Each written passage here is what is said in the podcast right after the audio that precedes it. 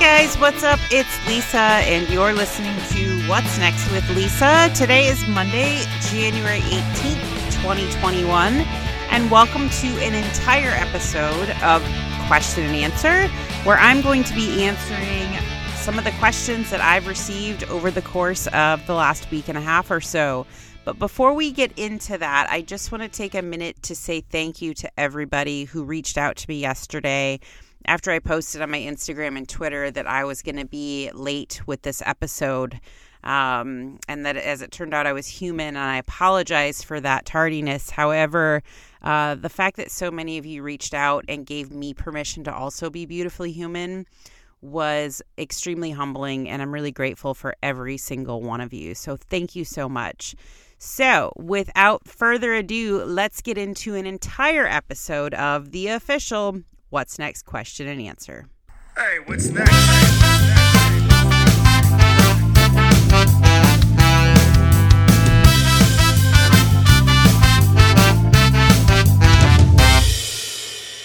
Okay, empty nexters. So, if you were listening to my last episode, I talked about the official steps of a relationship and what they were, but better yet, how to navigate those. And anytime I do a show like that that talks about navigating relationships, connecting to your self worth, I always find that that brings up, rightfully so, a lot of questions that people have. Dating is tough, and especially during honestly a pandemic and everything else going on in the world. I think now more than ever, I'm getting more questions about things like self confidence, self worth, red flags. And so I really wanted to do an entire episode answering your questions and to see if, you know, maybe we all have the same questions. I don't know. So let's get into it and, you know, kind of be mindful of the fact too that I took all the questions um, that I received and what I do is I tally up um if i get like duplicates i tally up the most duplicates that i get and that's how i select like i think i'm doing eight questions here. Uh let me double check. Yeah eight questions. And so i have to cut it down and condense it um, for time purposes. However if you've got a question that I haven't answered, please email it to me at what's next with Lisa at gmail.com.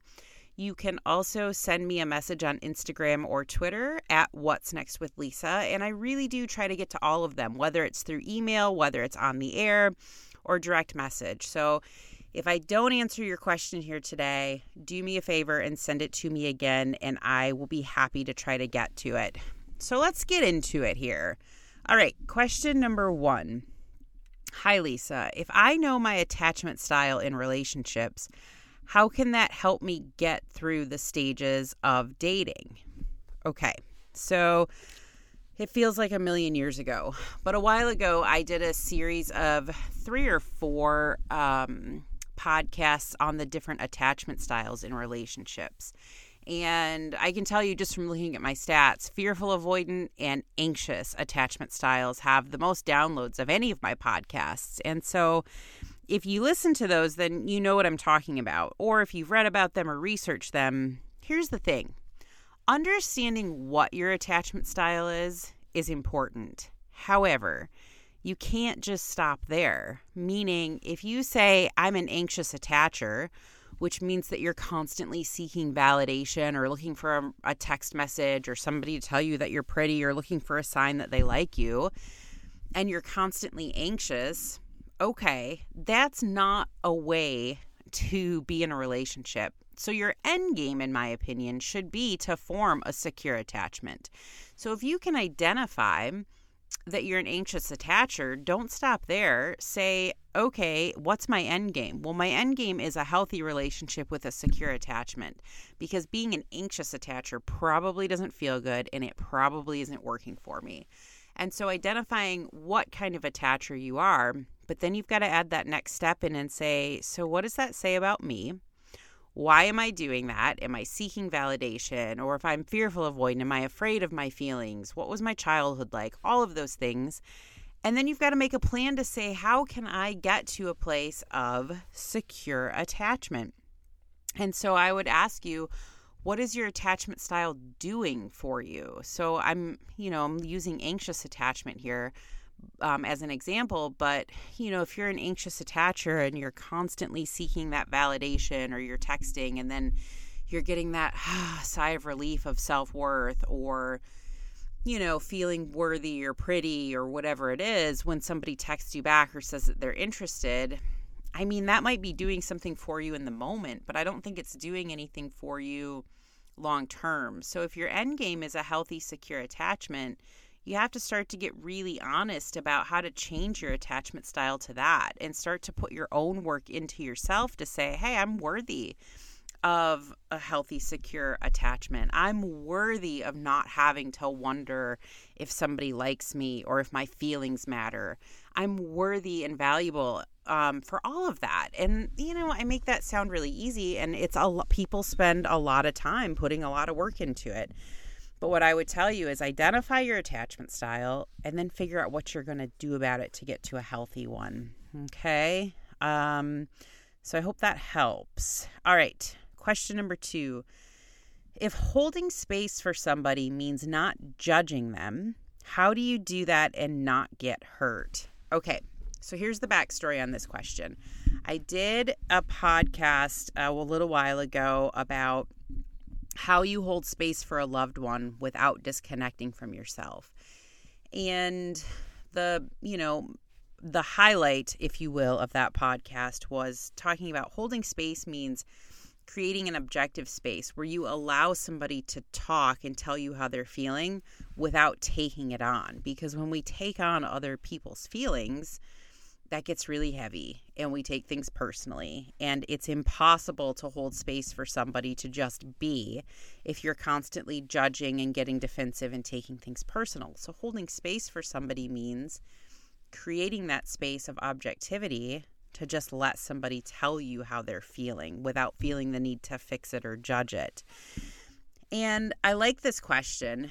Um, you know, and the question says, How do you do that and not get hurt? So, let me tell you my number one rule with holding space. Yes, it's supposed to be a non judgmental, a very objective area. However, that doesn't ever mean that verbal and emotional or physical abuse is ever okay in the spirit of not judging and being objective.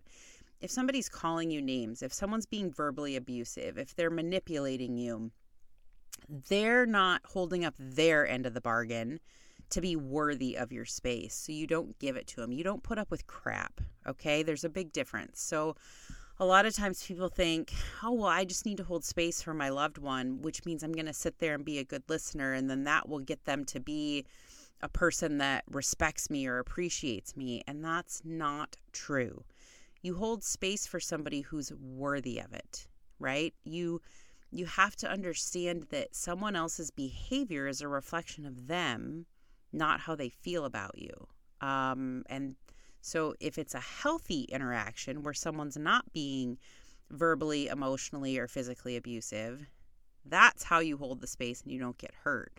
You separate yourself from what they're saying based and understand that that's about them, not about how they feel about you. Now, that being said, again, abuse is never okay somebody has to be worthy of your space. Okay. And so if they're not, you choose yourself, you set a boundary, and you get out. Don't ever let someone take advantage of your capacity to hold a kind, caring, non judgmental space. Never accept abuse. That's a deal breaker, in my opinion, 100% of the time. Okay. So, question number three What are some of your top tips to feeling worthy. Oh, this is a good one. Uh, we talk a lot about self worth. I talk a lot about connecting to your worth, your innate worth, that worth you were born with. And a lot of times, you know, yeah, it can be difficult to feel that. But I would tell you that feeling it comes from connecting to it. So when you think about connecting to another person, I want you to think how do you connect to other people? Well, you find things that you like, you find things that you have in common, or things that you appreciate, things that you love about other people. That's genuinely a great start at connecting to your own worth. It's looking at yourself and saying, I am worthy. I was born worthy. I'm worthy because I exist. Now, to do that, you've got to connect to things you appreciate, things you're proud of, things that you like about yourself. And, and that doesn't mean that you need to be perfect. That means you also give yourself self compassion and grace and patience and a soft approach to yourself. And when it feels kind of off the rails or you feel all over the place, you take a deep breath and close your eyes and you tell yourself until it's second nature I am worthy. I am worthy. I am valuable and I am lovable. And you tell yourself that enough times until it sticks. And a lot of times I, I you know, I recommend too look in the bathroom mirror. You know, don't leave a bathroom without looking in the mirror and saying, I am worthy. You would be surprised the amount of change that that, that can really spark just by looking yourself in the eye and saying, I am worthy. And for all of you kind of like rolling your eyes thinking that that sounds really weird, I'm challenging you to try it. I'm challenging you to try something different because if you don't think you're worthy, you don't feel that you're worthy, that's a lie that's been told to you, whether you told it to yourself or somebody else told it to you. And so to change that thought process and connect to your worth and feel worthy, you have to tell yourself you are. So look yourself in the eye and say it out loud. You are worth it. I promise. Okay, number four. Lisa, I have I tend to have panic attacks before dates. Any ideas of how to stop that? Oh, yikes. Okay. Panic attacks before dates tell me that you are obviously nervous. Get it. First dates can also be um, can be really nerve wracking. Um, I would ask you though, are you connecting to your confidence? Are you connecting to all that you have to be proud of? Or are you focusing on being chosen and being enough? It's a very different intention. And sometimes the way to squash that anxiety or that panic attack is to really remember that you're the catch, you're the chooser, not the chosen. And you come in then from a place of empowerment and strength versus one of, oh God, I hope I'm enough, which tends to spike anxiety. You know, for panic attacks in general, especially panic attacks if you can't see the danger right in front of you or you, you don't really know what you're panicking over it just feels really generalized. Something i always recommend um, if you haven't tried it to at least try getting up and moving. You've got to get up and move when that's happening. And i actually want you to tell yourself that you're moving away from the danger because your brain is searching for danger which is why you're anxious. Anxiety is a perceived fear and so, if there's nothing in front of you, I don't know, like a bear or an intruder, then your brain's just seeking, like scanning everything for danger. And so, try that. Get up, walk away, start moving, and say, okay, we're moving away from the danger. Take a deep breath and move away from the danger. That's panic attacks in general. If they're specific to first dates, again, ask yourself what kind of intention you're going in with and empower yourself to go in as the chooser, not the chosen. You've got a lot to be proud of. It's okay to be nervous. It's okay to have butterflies. Don't deny yourself those gifts because that's fun. I mean, that's the actual fun part of dating. However, you've got to be proud of you. You are not going in there to prove yourself. You are going in there to see if somebody is worthy of you. Okay? Which is a good bridge into the next question. Hey, Lisa, even though we're in a pandemic, it seems as though I've been doing a lot of video dating. What are some topics of conversation to stay away from on first dates? I mean, I think a lot of that has to do with your personality. A lot of people are more open than others. Um, and I also think the older we get, the less we have a filter. I think by the time you're in your late 30s, it's kind of just like get it all on the table and figure out if you connect. Um, you know, but everybody's different. I don't know. I think first dates, you're trying to kind of feel each other out, see if there's a connection. And so you do want to try to keep it maybe a bit light. Obviously, you don't want to come out of the gate and ask them which side of the bed they want. I mean, I don't know. you know what I mean? That seems pretty heavy um, and pretty, you know, um, what am I, what's the word? I don't even know the word I'm looking for. Oh, presumptuous. There we go. Pretty presumptuous that it's going to go somewhere. You're just getting to know each other. So I think telling your stories, um, you know, talking about common interests, friends, things like that, those are all really good things to connect with. And remember, you never share your story with somebody who can't take care of it. And therefore, if you're on a first date with somebody, they don't need to know everything about you on the first date. First dates are not depositions, guys. They're an opportunity to get to know each other and to have some, you know, um, light conversation to see if there's a connection. So, and like I said, everybody's different. I don't know that you need to talk about if they want to get married or have kids and all those those topics that typically organically come up. Some people just like to date with the intention of saying, "Hey, why would we have a second date if you don't want a family and I do?" So I think, you know, it's up to you to kind of feel that one out and see where you're at and see where the other person's at. I think the Skype dating and the video dating the one thing I've been hearing that actually makes it a bit um, more difficult is that sometimes the Skype dates are lasting longer than regular first dates because you're comfy, you're in your soft pants, you're at home. And a lot of people are saying that they they have to cut them short or, or let them go because it just keeps going. And so don't ever be afraid to politely say to somebody, This has been really great. We should do it again, but I'm going to get going for the evening. You're also not obligated to stay on the on the Zoom call or the Skype call, you know, till all hours. Do it again, schedule another one. So, um, yeah, I think it's whatever, I guess, in conclusion, it's whatever you're comfortable with, you know? And, um, whatever's really important to you and know what your priorities are, know what your values are, and just try to use the first couple of dates as a way of just kind of feeling somebody out and seeing what they're all about. So, I hope that helps. Um, oh, question number six. Hey, Lisa, what are your thoughts on long distance relationships? Good or bad idea? Well, you know, with pretty much everything, I think every couple's different. I think it works for some couples because they're both in the same place. They both have, you know, the same plan, the same conclusion about where they want it to go. Um, and that works for them. Some couples are just a disaster uh, when it comes to long distance relationships because they haven't talked about their values, their futures, how they want it to go, and they don't have a plan. And so I would tell you what's more important is to make sure you're dating somebody with the same mindset as you. To make sure you're dating somebody that has the same expectations as you on how you want it to go. Is there an end date to the long distance? What are you progressing toward? Are your values the same? Your priorities the same? Things like that. And that's important whether you're in person or long distance. It's even more important if you're long distance because obviously things are a bit strained.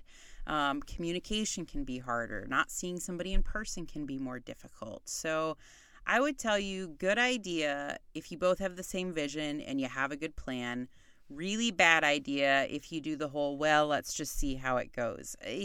You know, I don't know how that could ever work out. That's just, I don't know, a recipe for a dumpster fire, if you ask me. Uh, but I know a lot of people that it works for. So, again, up to the individual. So, question number seven. Lisa, is it healthy to have different interests and passions from your partner? What's too much to avoid not feeling left out? Oh, I see what you're saying here. Okay.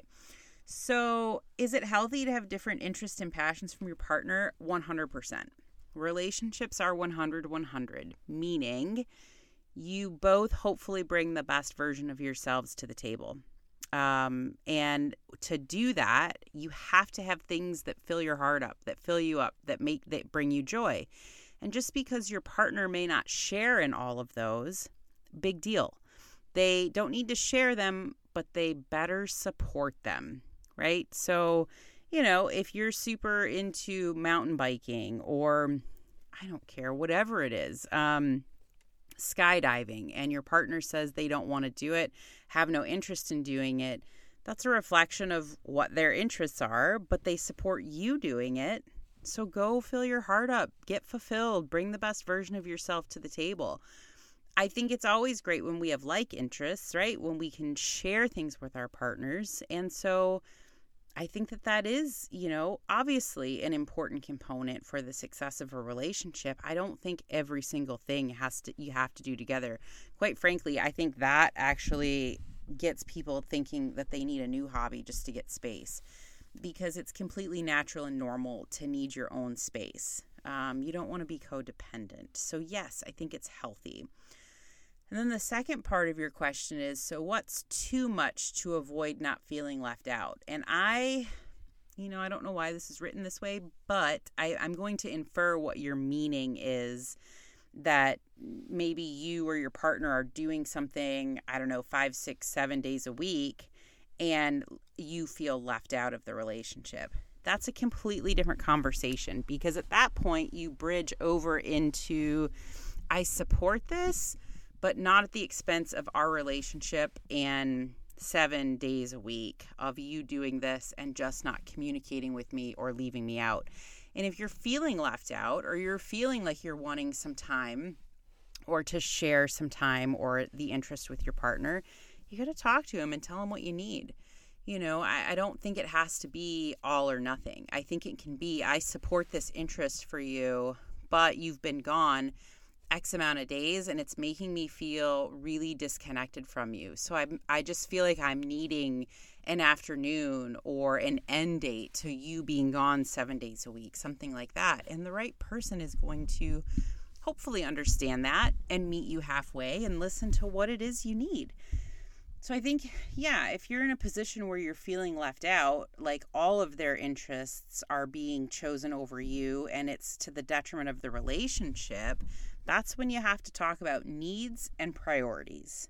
Those are pretty normal conversations to have in relationships. So don't beat yourself up too much if that's the conversation you're having. And by the way, your wants and needs are valuable and worthy. Um, okay, question number eight. My boyfriend doesn't like my friends. Ooh. And is starting to cause and it's starting to cause problems. Any suggestions? Ay, ay, ay. You know, this one's tough because I, it's tough. And I would, I, I guess the question I would ask is why doesn't he like your friends? Is it because when you go out with them and you have so much fun, he's threatened by that because you get to be your authentic, fun, happy self? And maybe you're not so fun and authentic and happy around him. So is he threatened by them? Uh, do they put you in situations or you find yourself in situations with them that are unsafe and so that concerns him? I guess I'd want a pretty good why uh, on that deal because for somebody to not like your friends, it's like it's kind of like saying you have crappy choices. And especially if they've been friends for years and years, I'm sure they're really important to you. And so yeah, I think why is the most important thing. Is is he threatened? Does he feel like you're unsafe around them? Um, is he jealous? What is it? Because that matters. And if he's threatened, get over it, grow up. If if he's worried about you because you tend to find yourself in unsafe situations, all right, maybe we can talk about that. Maybe we can talk about the fact that you make, you know, some uh, I guess, dicey decisions when you're with them, and he needs to feel like you're safe because he loves you. I don't think that's out of the realm of possibility. Um, but if he's jealous or threatened, you got to get over it. And I would ask if he has some friends of his own. Um, and and if you're making poor choices when you're around your friends, so like I said, putting yourself in high risk situations, or he feels like he can't trust you, you know, maybe there's something to talk about there because there are concessions and compromises when you're in a relationship. I'm not saying break up with your friends. I'm saying do your friends also support that relationship? That is important for your friends to want to, at the very least, respect your relationship and respect what it is you're trying to do in building a relationship with somebody. There, there's a level of that that's important. And so, You know, my best advice, I guess, for everyone listening is you have to over communicate. And I say over communicate because sometimes it feels like you're talking way too much about things, but you can't really en- enough talk too much until you start to understand each other's patterns, each other's wants and needs, and you come to a place of respecting and, and loving each other and saying, hey, it's us against this pattern it's us against this problem. How can we love and respect each other to hold each other accountable and to grow together and while staying connected to ourselves as individuals? It's, you know, it's not easy and relationships are tough. And so give yourself some space and some grace to be compassionate with yourself as you do your own work in order to bring a better version of you to the table. When you do that, and you can choose yourself and stay connected to yourself, where you need to be in a relationship starts to get a bit easier for you to figure out because you know your worth, your value, and you're not willing to compromise it for anybody's crappy abusive behavior. So if you guys have more questions, I'm happy to do another Q&A or I'm happy to move on with topics. Message me, let me know, email me at what's next with Lisa at gmail.com. You can also send me a message on Instagram or Twitter at What's Next with Lisa.